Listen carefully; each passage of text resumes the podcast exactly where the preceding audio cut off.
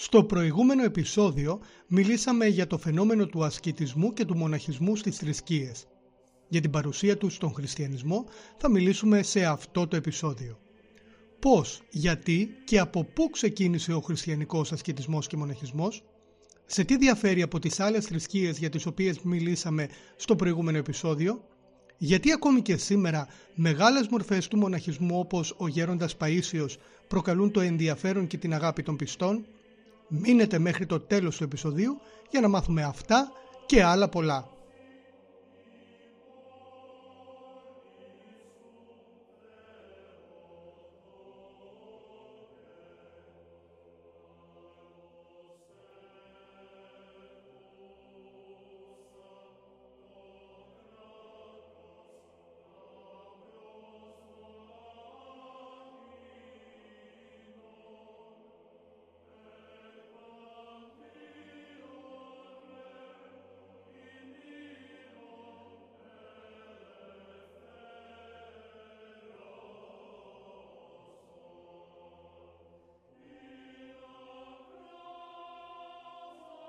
Για να καταλάβουμε τη διαφορά μεταξύ του χριστιανικού ασκητισμού και μοναχισμού και του ασκητισμού και μοναχισμού στις ανατολικές θρησκείες, όπως ο Ινδουισμός, ο Τζαϊνισμός και ο Βουδισμός, πρέπει να επισημάνουμε τη μεγάλη διαφορά του χριστιανισμού με αυτές τις ανατολικές θρησκείες, αλλά και τις υπόλοιπες.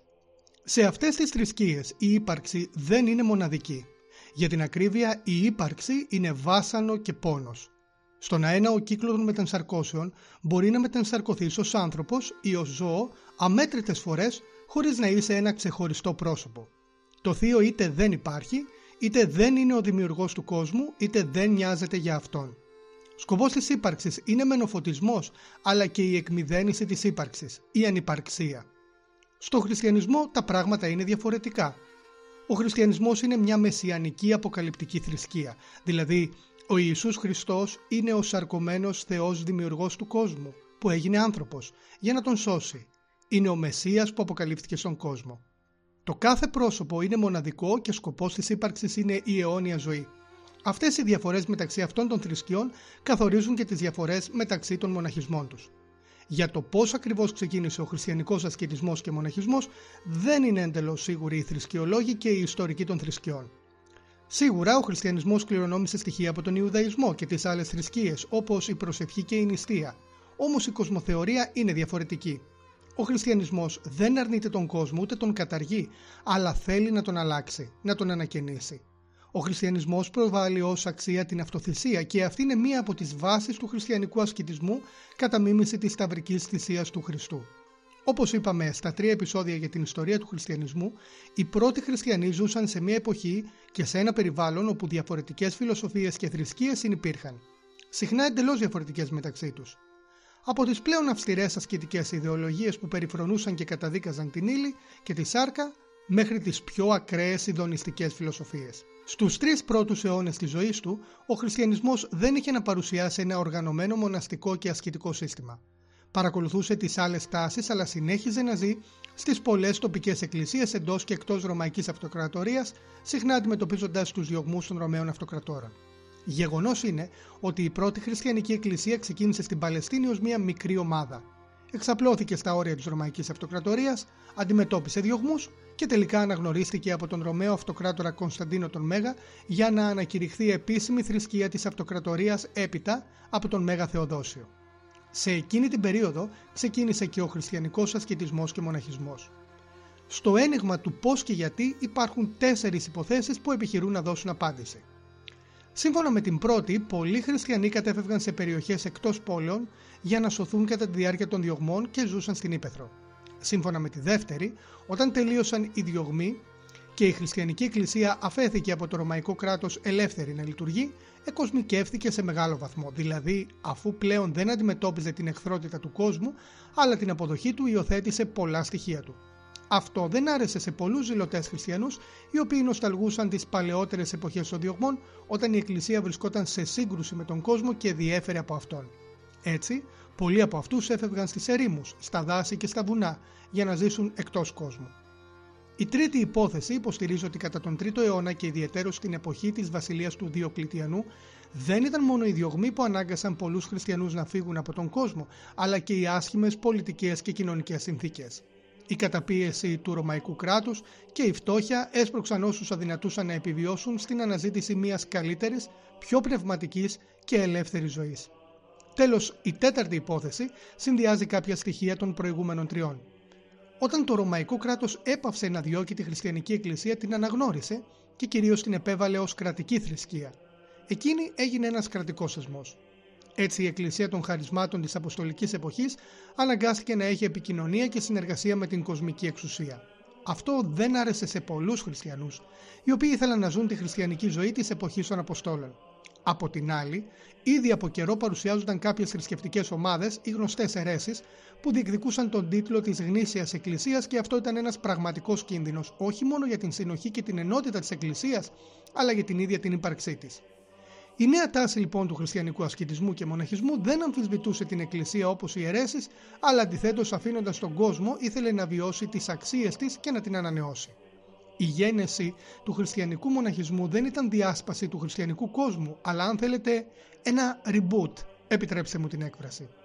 Τα πρώτα χριστιανικά ασκητικά στοιχεία βρίσκουμε από την εποχή της Καινής Διαθήκης ακόμη με τις προτροπές του ίδιου του Χριστού για προσευχή και νηστεία, αλλά και μια συμπεριφορά εγκράτειας και αυτοθυσίας. Το ίδιο διαπιστώνουμε και στις επιστολές του Αποστόλου Παύλου. Οι πατέρες της Εκκλησίας μετά τον Παύλο κινήθηκαν στο ίδιο πνεύμα. Ιδρυτής του χριστιανικού ασκητισμού και μοναχισμού θεωρείται ο Αντώνιος ο Μέγας που έζησε στην Αίγυπτο μεταξύ του 3ου και του 4ου αιώνα.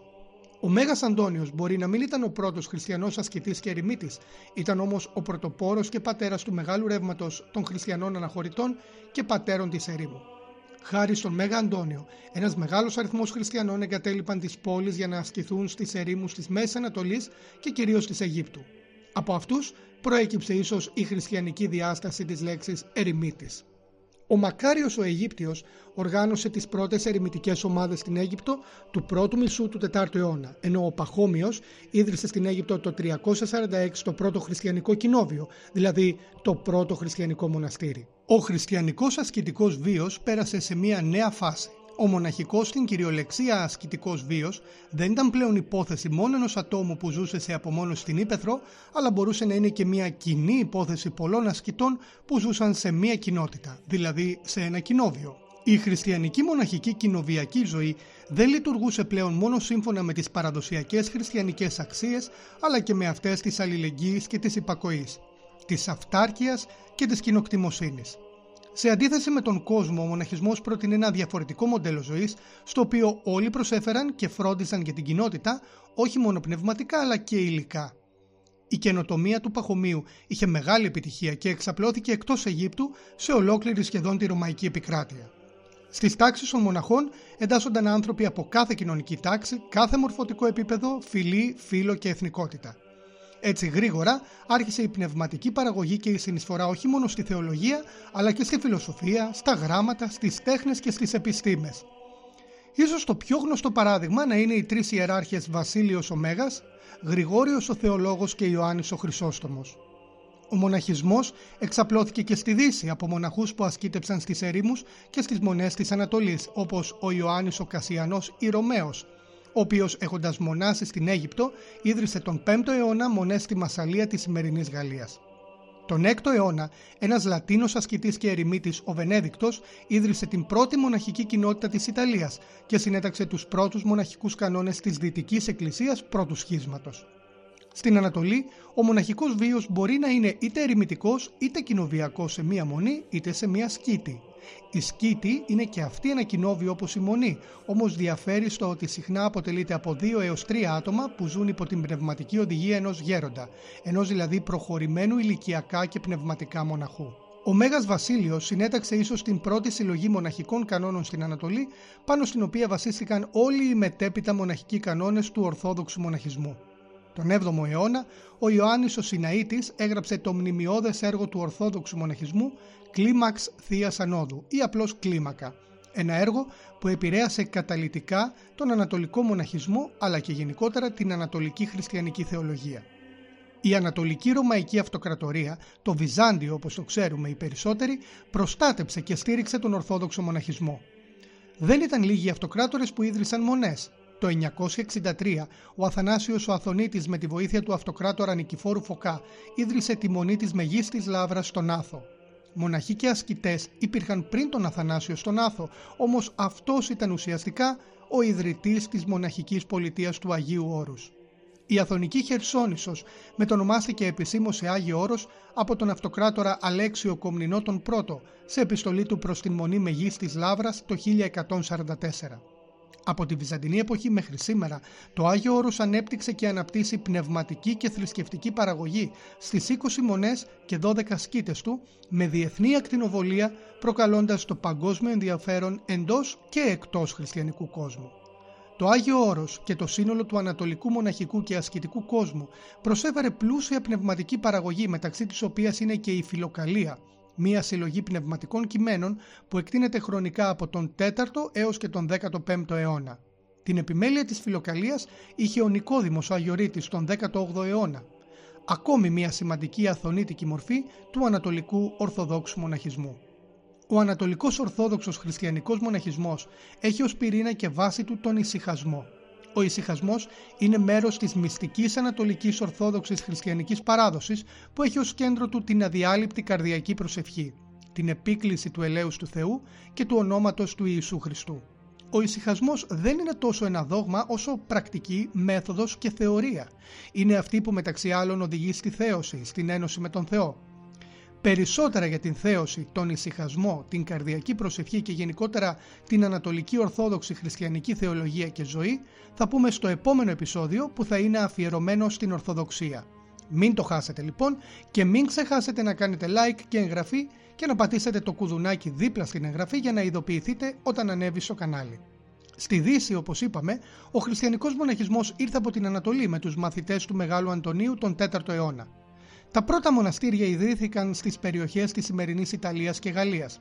Παράλληλα, ο κελτικός χριστιανισμός είχε να επιδείξει χριστιανικά κοινόβια και μικρές κοινότητες, συχνά μικτές, γυναικών και ανδρών δηλαδή, ενώ τον 4ο και τον 5ο αιώνα μονές ιδρύονταν σε ολόκληρη τη σημερινή Μεγάλη Βρετανία και Ιρλανδία.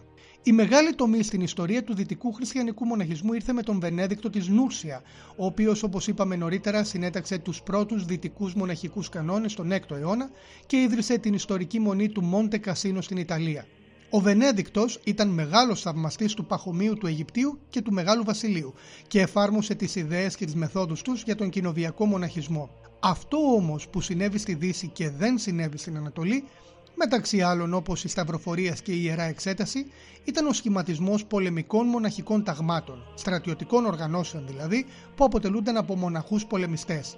Οι Ναΐτες και οι Τεύτονες Υπότες ήταν δύο από αυτά τα τάγματα, οι οποίοι όχι μόνο συμμετείχαν στις σταυροφορίες, αλλά ακολούθησαν τα δικά τους συμφέροντα και σκοπούς, με αποτέλεσμα η δράση τους όχι απλώς να μην συμβαδίζει με τον μοναχικό βίο, αλλά να είναι σε πλήρη αντίθεση με τον ίδιο τον χριστιανισμό.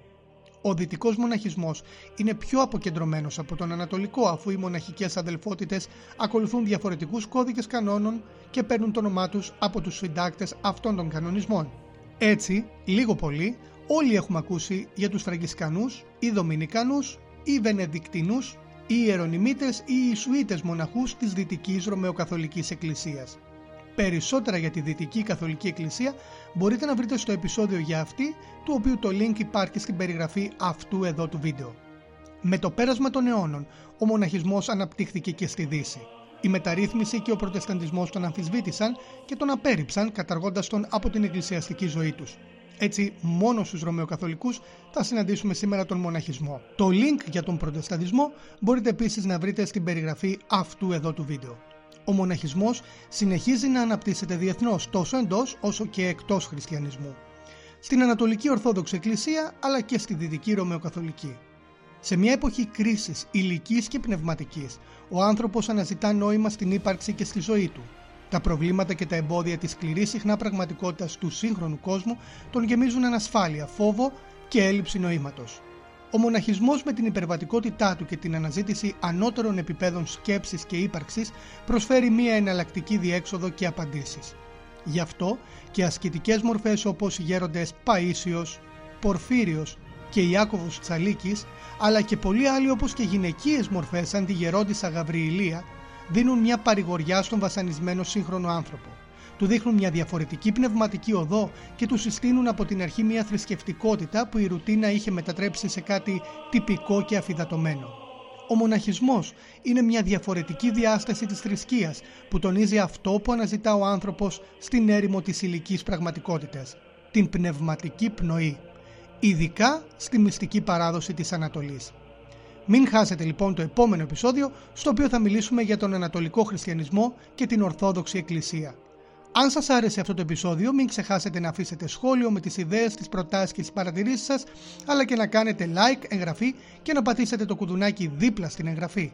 Επίσης ρίξτε μια ματιά στα links που θα βρείτε στην περιγραφή του βίντεο. Για σας είναι μόνο μερικά κλικ, για το κανάλι όμως είναι τεράστια βοήθεια. Σας ευχαριστώ πάρα πολύ και εις το επανειδήν.